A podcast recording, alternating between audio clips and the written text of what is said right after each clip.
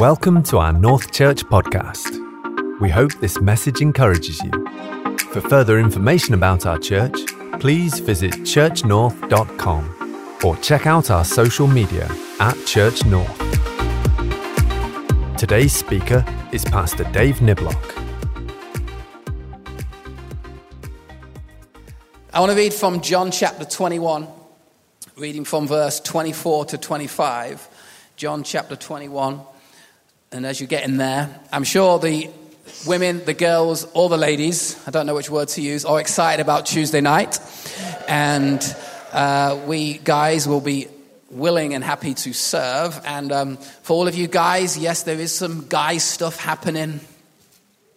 Chill out, it will be happening. When's our stuff happening? How come the girls get to hang out? When are we gonna get? When do we? When are we gonna have some bacon butties?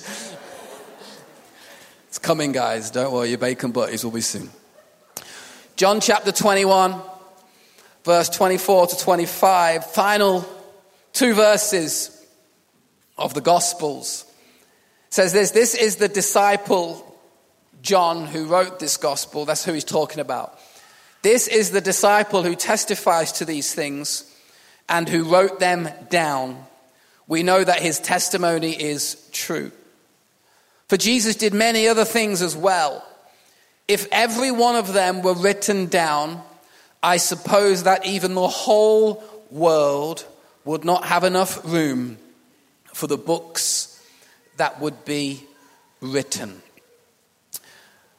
I love the Gospels, and that is what we're going to speak about over the next few weeks. You can see it behind me. The Gospels is a series that we're going to look at. I'm going to take our time on this, but before we get into that, I want to ask you a question. The question is this Do you believe in love at first sight? Put your hand up if you believe in love at first sight. Wow, there is some people. Amazing. Put your hand up if when you married, when you found your spouse, your married partner, don't say your boyfriend or girlfriend because that's not sealed yet. A lot of things can happen between.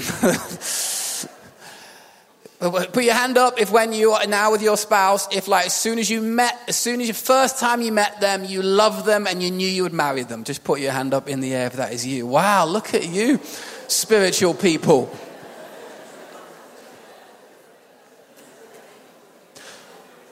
Others of you put your hand up if when you first met your spouse, you're like, I never want to see that person ever again.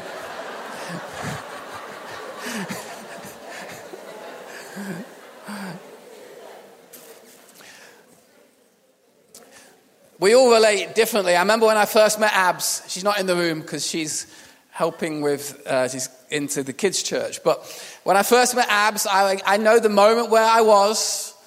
I remember opening a door, and there she was. She had long, curly hair, and she had a denim jacket on. And I remember opening the door, and she saw me, and I could see she, her knees were buckling as she saw me. And, and so I helped her up. It's quite a common thing that I had to deal with, so just joking. If I'm honest, when we first met each other, like we, we were, obviously there was like attraction, but I wouldn't say that, that as soon as I met her, that's it, I'm going to marry her, I'm going to be with her for the rest of my life. I believe in attraction at first sight, but I believe love grows as you get to know somebody. And so I do believe I can be, you can be attracted and think, yes, I'd like to see you again. Or, yes, I'd like to see where this could develop. But I don't think you can necessarily love someone in an instant. You can have lust in an instant. But there's a difference between lust and love. Love takes time. Love is a relationship that grows as you get to know the person you are loving. And so that's why we are going to spend some time, like I've said, in the Gospels. And we're going to take our time. We're in no rush. If this takes four weeks, eight weeks, 12 weeks, 16 weeks, we're fine. We're just going to dwell in the Gospels of the Bible for a period of time. Sometimes I think like we're just quick to move on to the next thing. Like, how can we keep the church entertained? Our job is not to entertain you. That is the job of the cinema and the trampoline center. Our job is to teach and to help and equip the church. And sometimes you can't do that in 35 minutes. How many of you know that?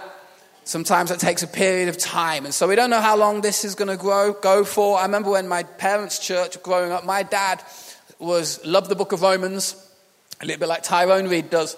And my dad spent eight months in the book of Romans. That's every Sunday was Romans, Romans, Romans, Romans, Romans. And it sounds a bit boring, but actually the church absolutely loved it. And so we're just going to spend some time in the Gospels. And I think the graphic looks cool, and we, there's no point using that graphic for one week, so we're going to use it more than one week. The Gospels, not to be confused with the Gospel.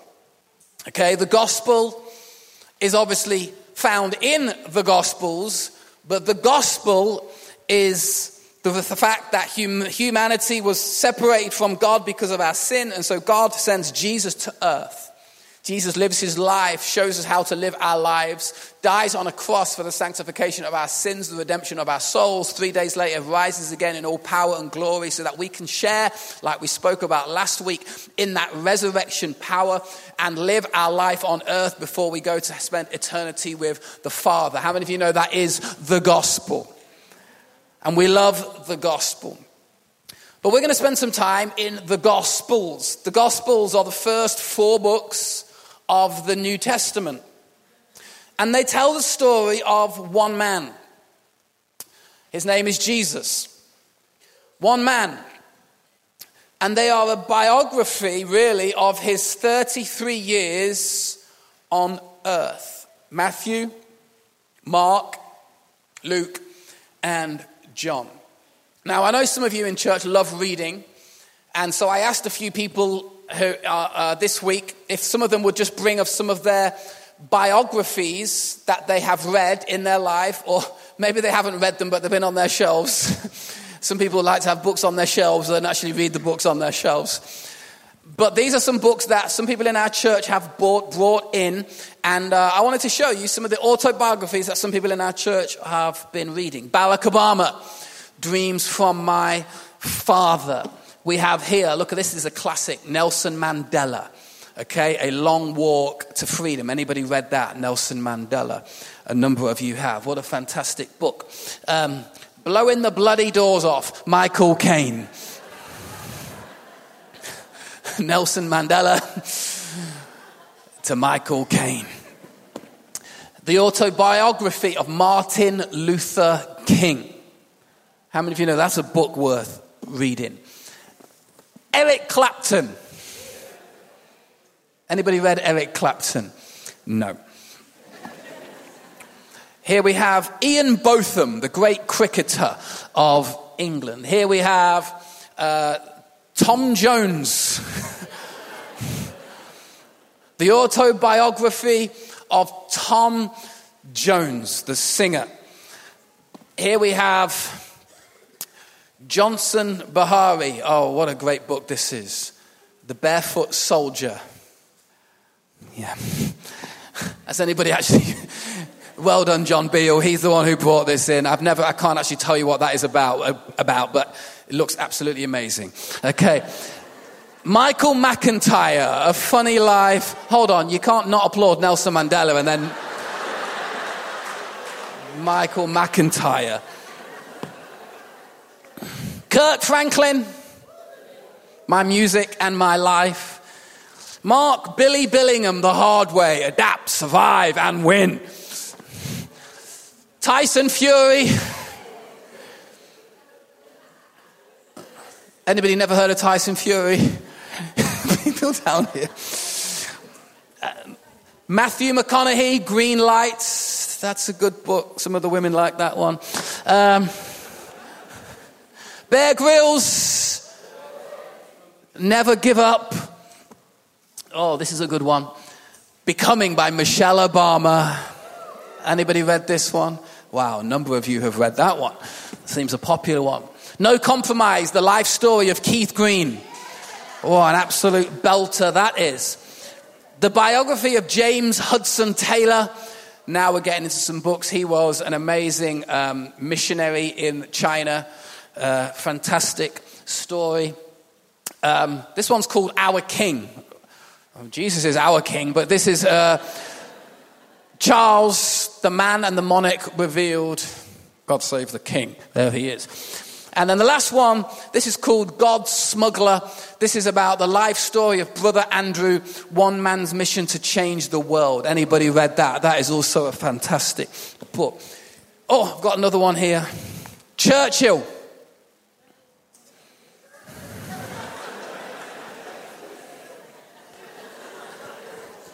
Peace. If we all brought the books, couldn't find my Jurgen Klopp one, I've lost it somewhere.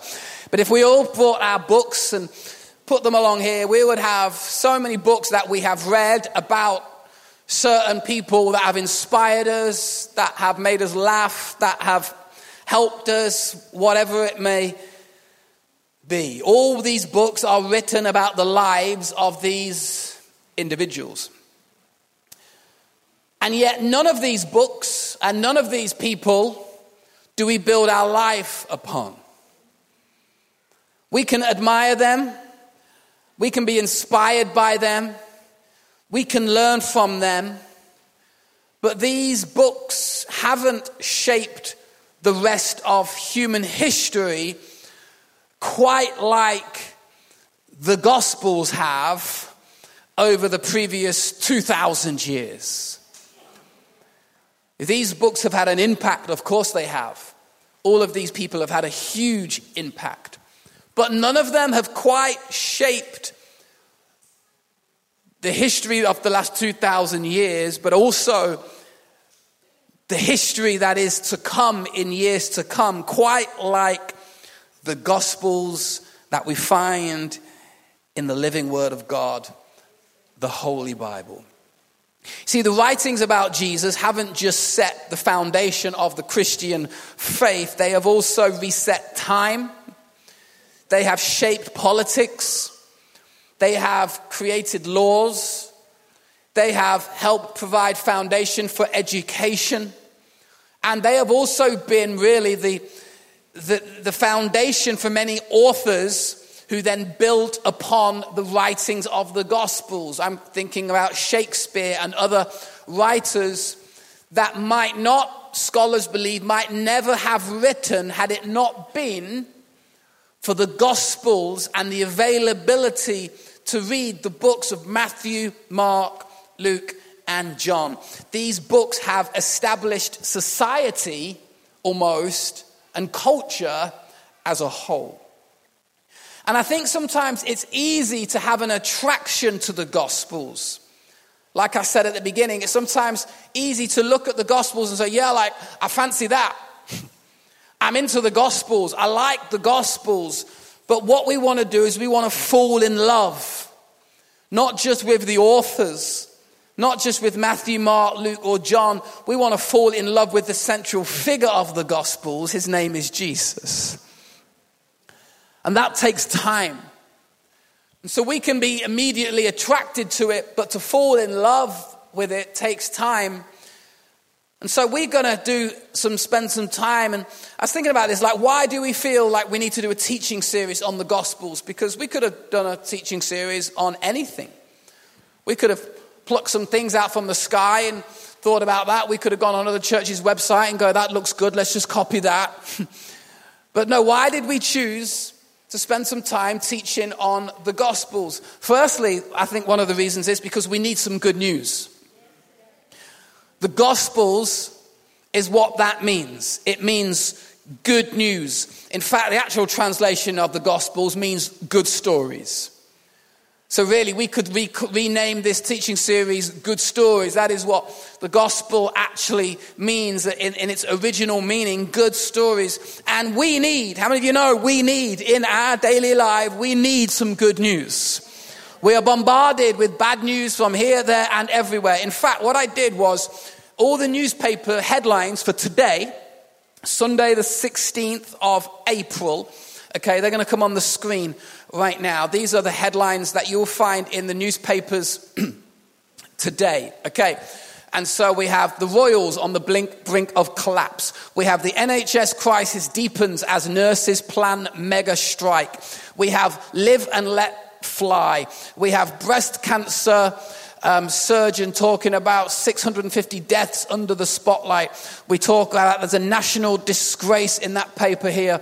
And then um, this other one on the Sunday Telegraph, I can't read it because it's not clear enough. But headlines every single day that are just depressing. In fact, every day when I drive our kids to school, there's a shop that I drive by, a newsagent, and I always see, because it will see the, the local newspaper, and they put like an advert out front to try and encourage you to buy the paper.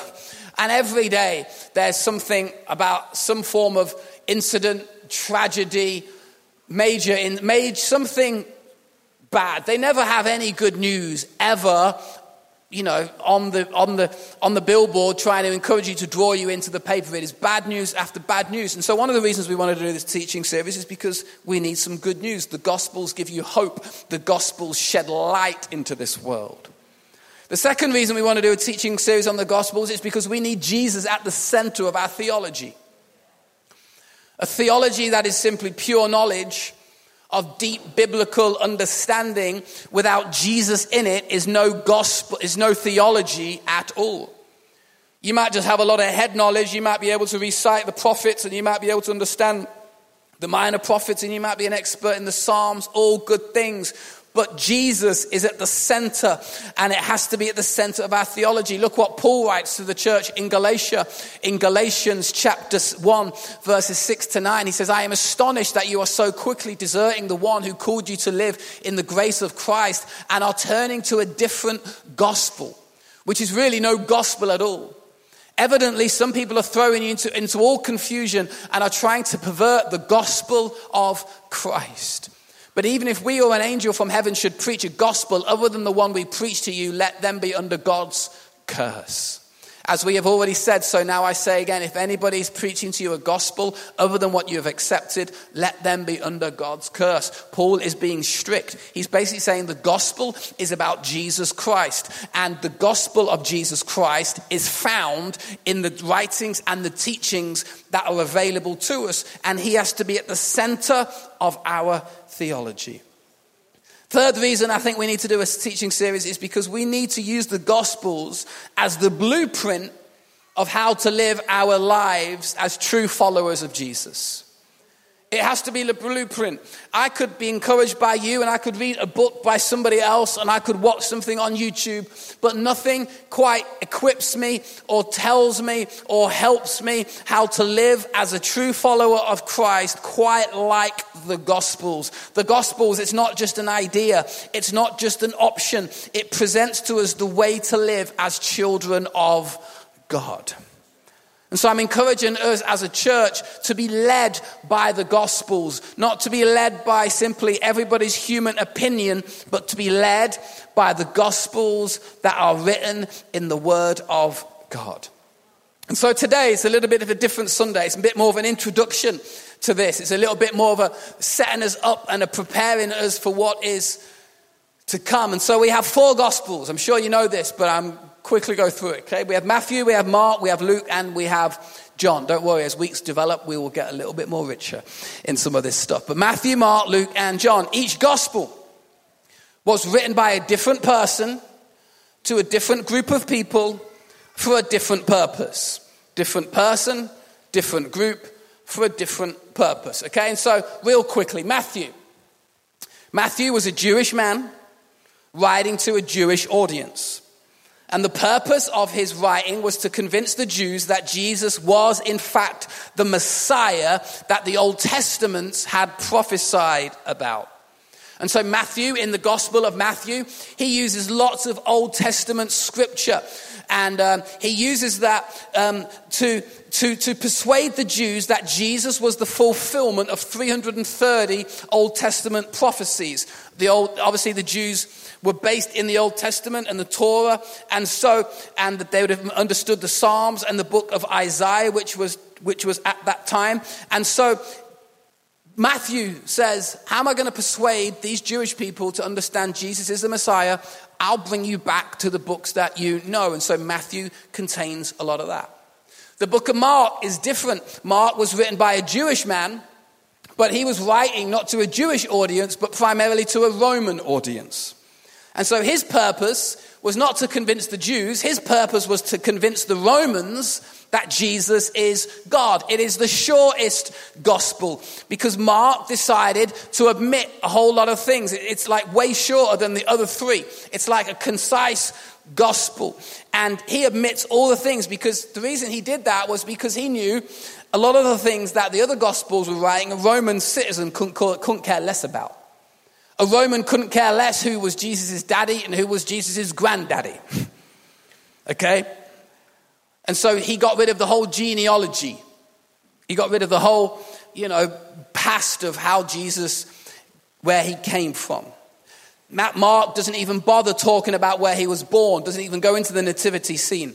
He gets rid of a lot of Jesus' teachings. He gets rid of Old Testament references. Why? Because he knew a Roman would be more impressed not by a man who could teach, but by a God who could perform miracles and healings and raise the dead. And so, Mark, his gospel, primarily just talks about the things that Jesus did and how awesome he was.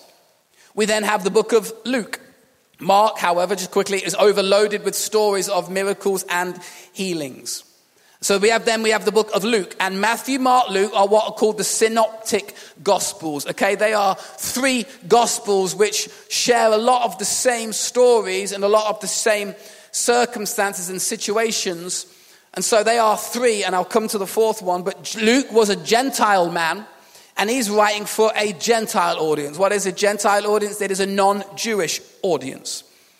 Now, a lot of Jews consider these groups to be rejects or to be outcasts, and so lepers and prostitutes and sinners and tax collectors and Samaritans who the Jews would not have associated with you find in Luke's gospel, Luke majors on these types of people. Why? Because he is convincing the Gentiles that Jesus was the God of the Jew, but he is also the God of the Gentile, and he offers grace to everybody. And so he includes stories in the Gospel of Luke that are not found in any other gospel. They include the prodigal son. They include the prostitute who washed Jesus' feet with her tears. They include the tax collector Zacchaeus. He includes the good Samaritan. He's basically saying Jesus didn't just come for the high aristocratic Jew, but he comes for everyone. And so here's the gospel of Luke for you who feel like you're not included in the story. How awesome is this? And so they are the three synoptic gospels. The fourth gospel we know is the book of John. John is unique in that 93% of the gospel of John is unique to the book of John and cannot be found in any other gospel.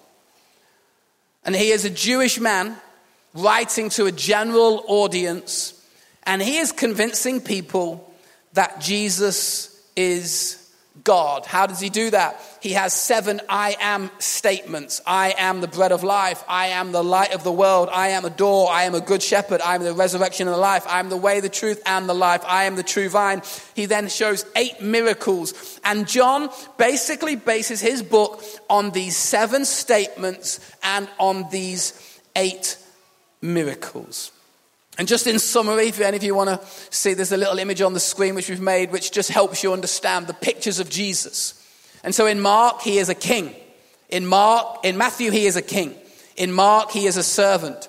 In Luke, he is portrayed as a man. And in John, he is portrayed as God.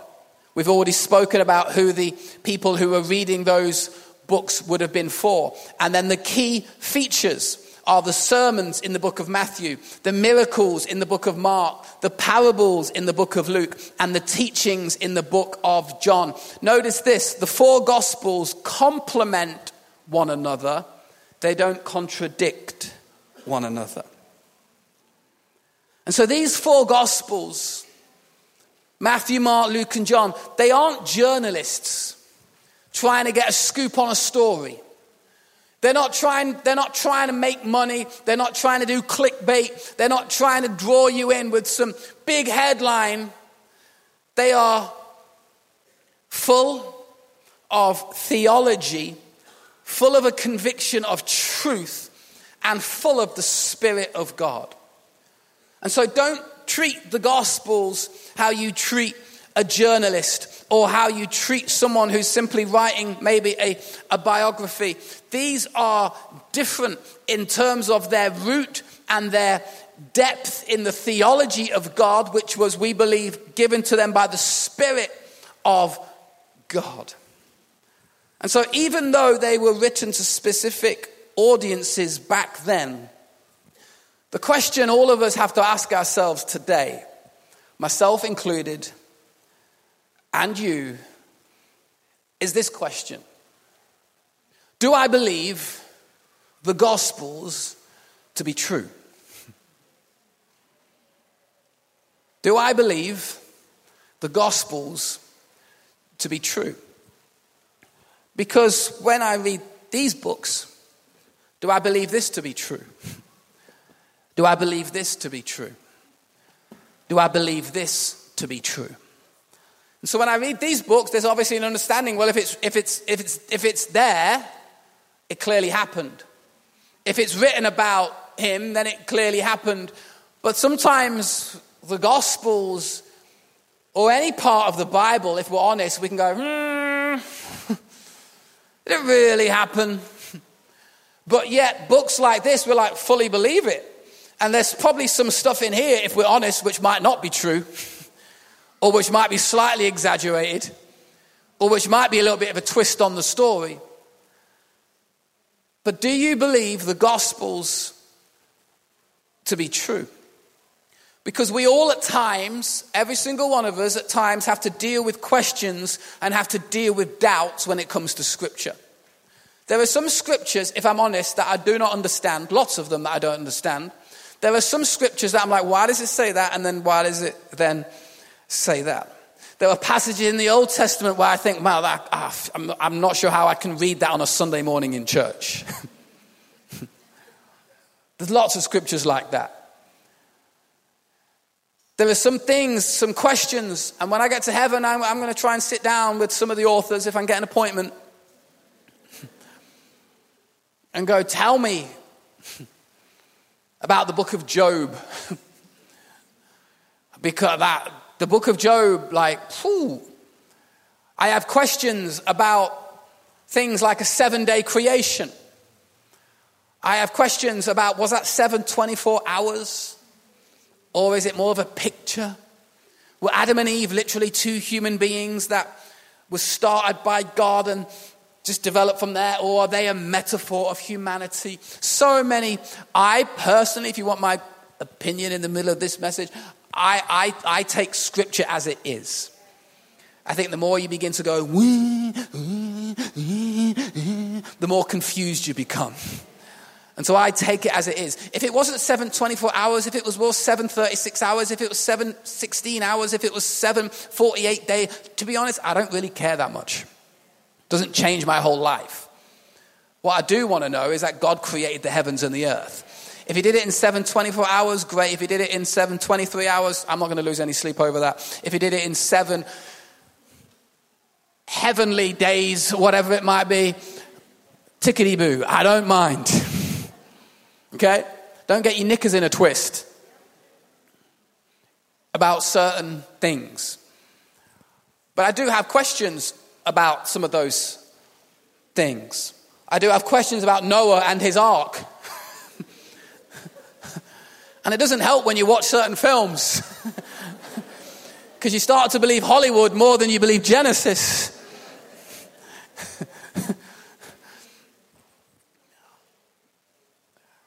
but you have to build faith sometimes to believe these things. And I can understand why sometimes you'd be in a workplace and someone asks you a question about something in the Bible, it, it sounds bonkers. Sounds crazy. For you to actually believe that. Why? That's why it takes faith. It takes faith.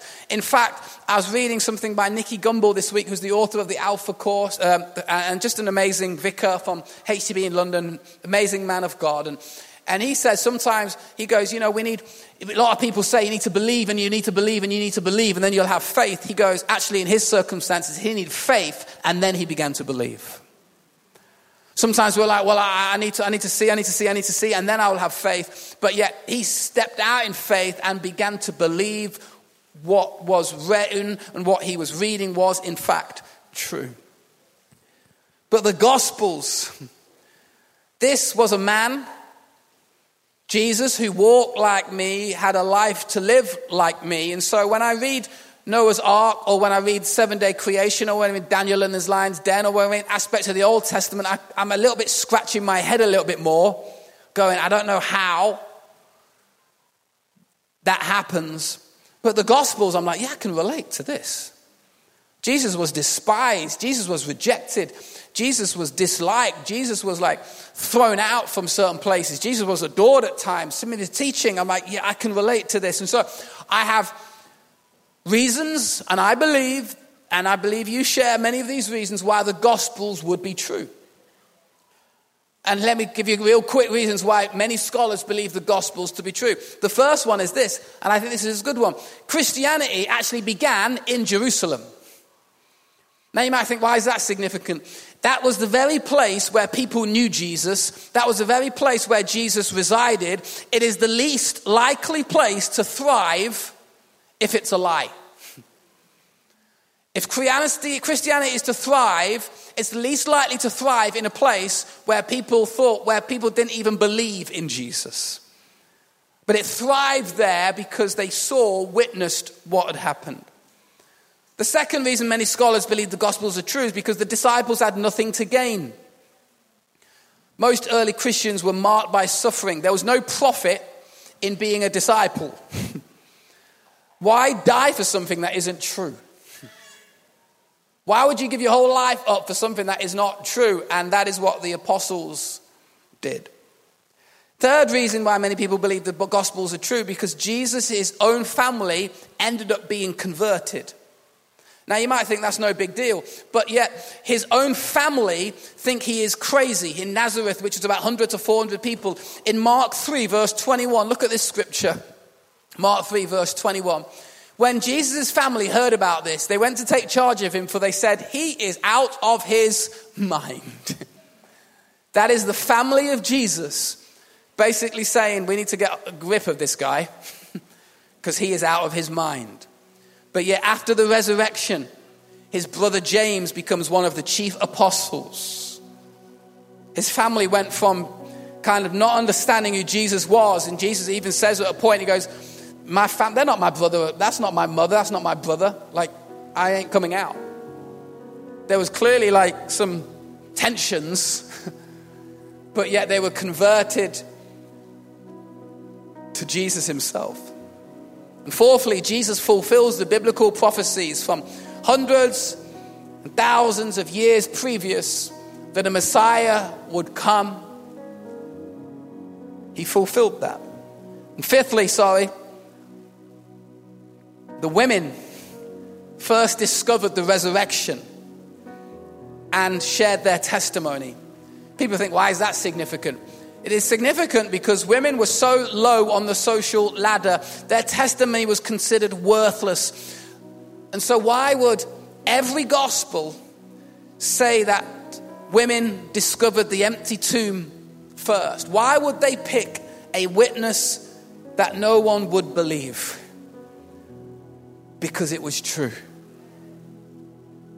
And even the most hardened atheists, as I've done my research this week, even the most hardened atheists have to admit that a man called Jesus existed.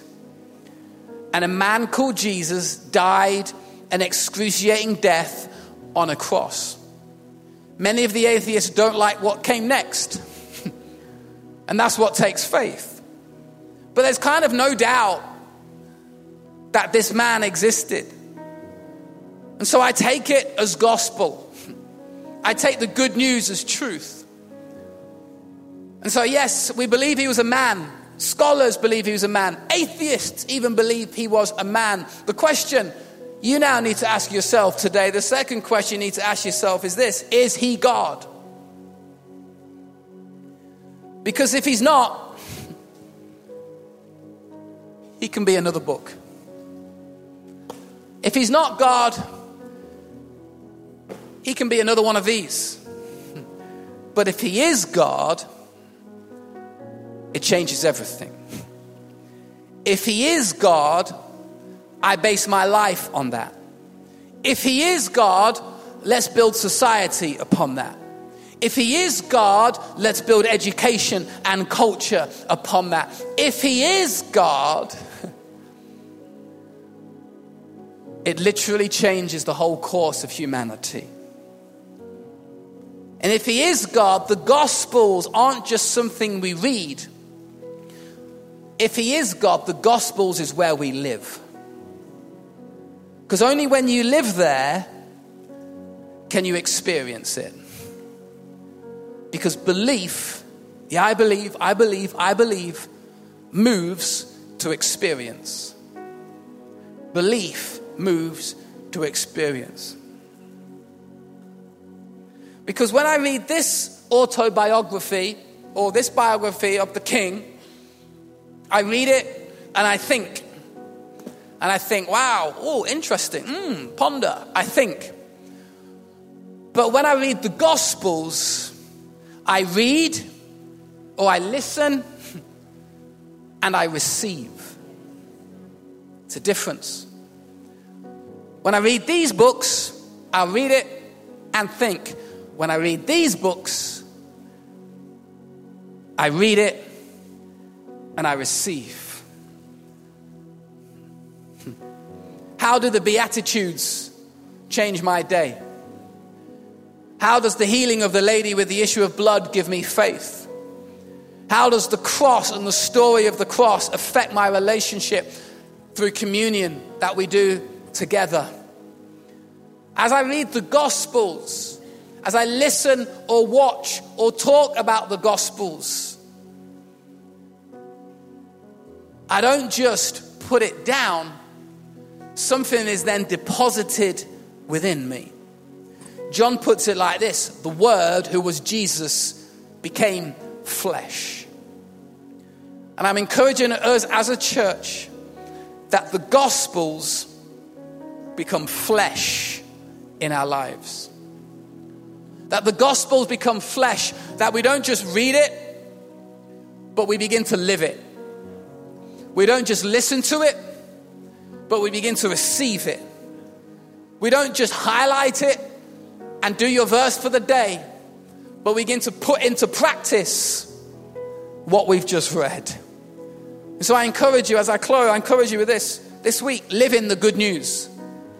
Step out of the bad news and live in the good news. Live in the good news of the Gospels of Jesus. The second thing I encourage you to do is this be the good news. Chances are your work colleagues aren't reading and are not listening to the Gospels, chances are they're probably not. And so, when you are in your workplace, when you're in your college, when you're in your classroom, guess what? You become the gospel. You become the good news to them. You might think, how do I do that? You include the outcast. You pray for the sick. You speak the truth. And you put into practice the gospels of Jesus Christ. Some people say to me, why do we never see any healings anymore? Question When was the last time you prayed for someone who was sick? Yeah, but we never see this and we never see that. When was the last time you prayed for that? When was the last time you laid your hands on somebody and said, I believe in the name of Jesus you can get well? There's no point complaining about us not seeing things in the Gospels if we're not, don't have the faith to try it out. If we don't have the faith to lay on hands and speak the truth and begin to walk in the footsteps of Jesus. So we live in the good news, we be the good news. And third and finally, we share the good news. Man, we love sharing bad news. How quickly do my kids love to tell me when one of them does something wrong? You hear this footsteps running throughout the house. Mom, dad, dad, mom, mom. It's like a race. And you know what the truth is?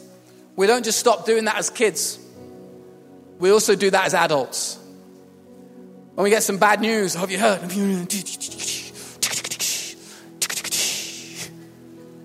We love to share the bad news, but how quickly do we love to share the good news? How quickly do we love to share the Gospels? The good news is too good to keep to ourselves. And one of the reasons we don't share it, one of the reasons we don't share it, if I'm being honest with myself, first and foremost, is because we don't live in it. I cannot share what I do not have. I can only share with you what is in me. When someone goes on holiday and they go to a restaurant, all they want to tell you about is their holiday or that restaurant. Why? Because the experience they had became so powerful, it had to be shared. And I'm believing over the next few weeks that the experience we may have in this may become so powerful that it has to be shared. Because that is exactly what Matthew, Mark, Luke, and John are doing. Their experience has been so powerful I've got to share it. I've got to tell somebody about it. So don't just keep it locked up in a leather book or in an iPhone, but let the Gospels come to life in Jesus' name. Let the Gospels come to life in Jesus' name. Amen and amen. Come on, let's stand to our feet. We are going to close this service. What we are going to be doing is we're going to read the Gospels together. And we're going to let you know about that real soon. We've put together a, a reading plan with YouVersion, and it's going to be available for you to read. But for some of you, like, well, I don't want to wait for that. Delve in right now. Get stuck in to the Gospels Matthew, Mark, Luke, and John over the next three months as we focus on the Word of God get stuck into those Gospels, and then we will share this reading plan with you as soon as it becomes available. But I hope that has been helpful to some of you today. Let's bow our heads and close our eyes. Jesus, we thank you for your life, for your words, for your miracles. And over the next few weeks, as we delve into what you said, what you did, what you didn't do. I pray that the Gospels would come alive and become so rich in our lives that we would live in that place, that we would be the Gospels, we would be the good news, and we would so want to share it. In Jesus' name I pray.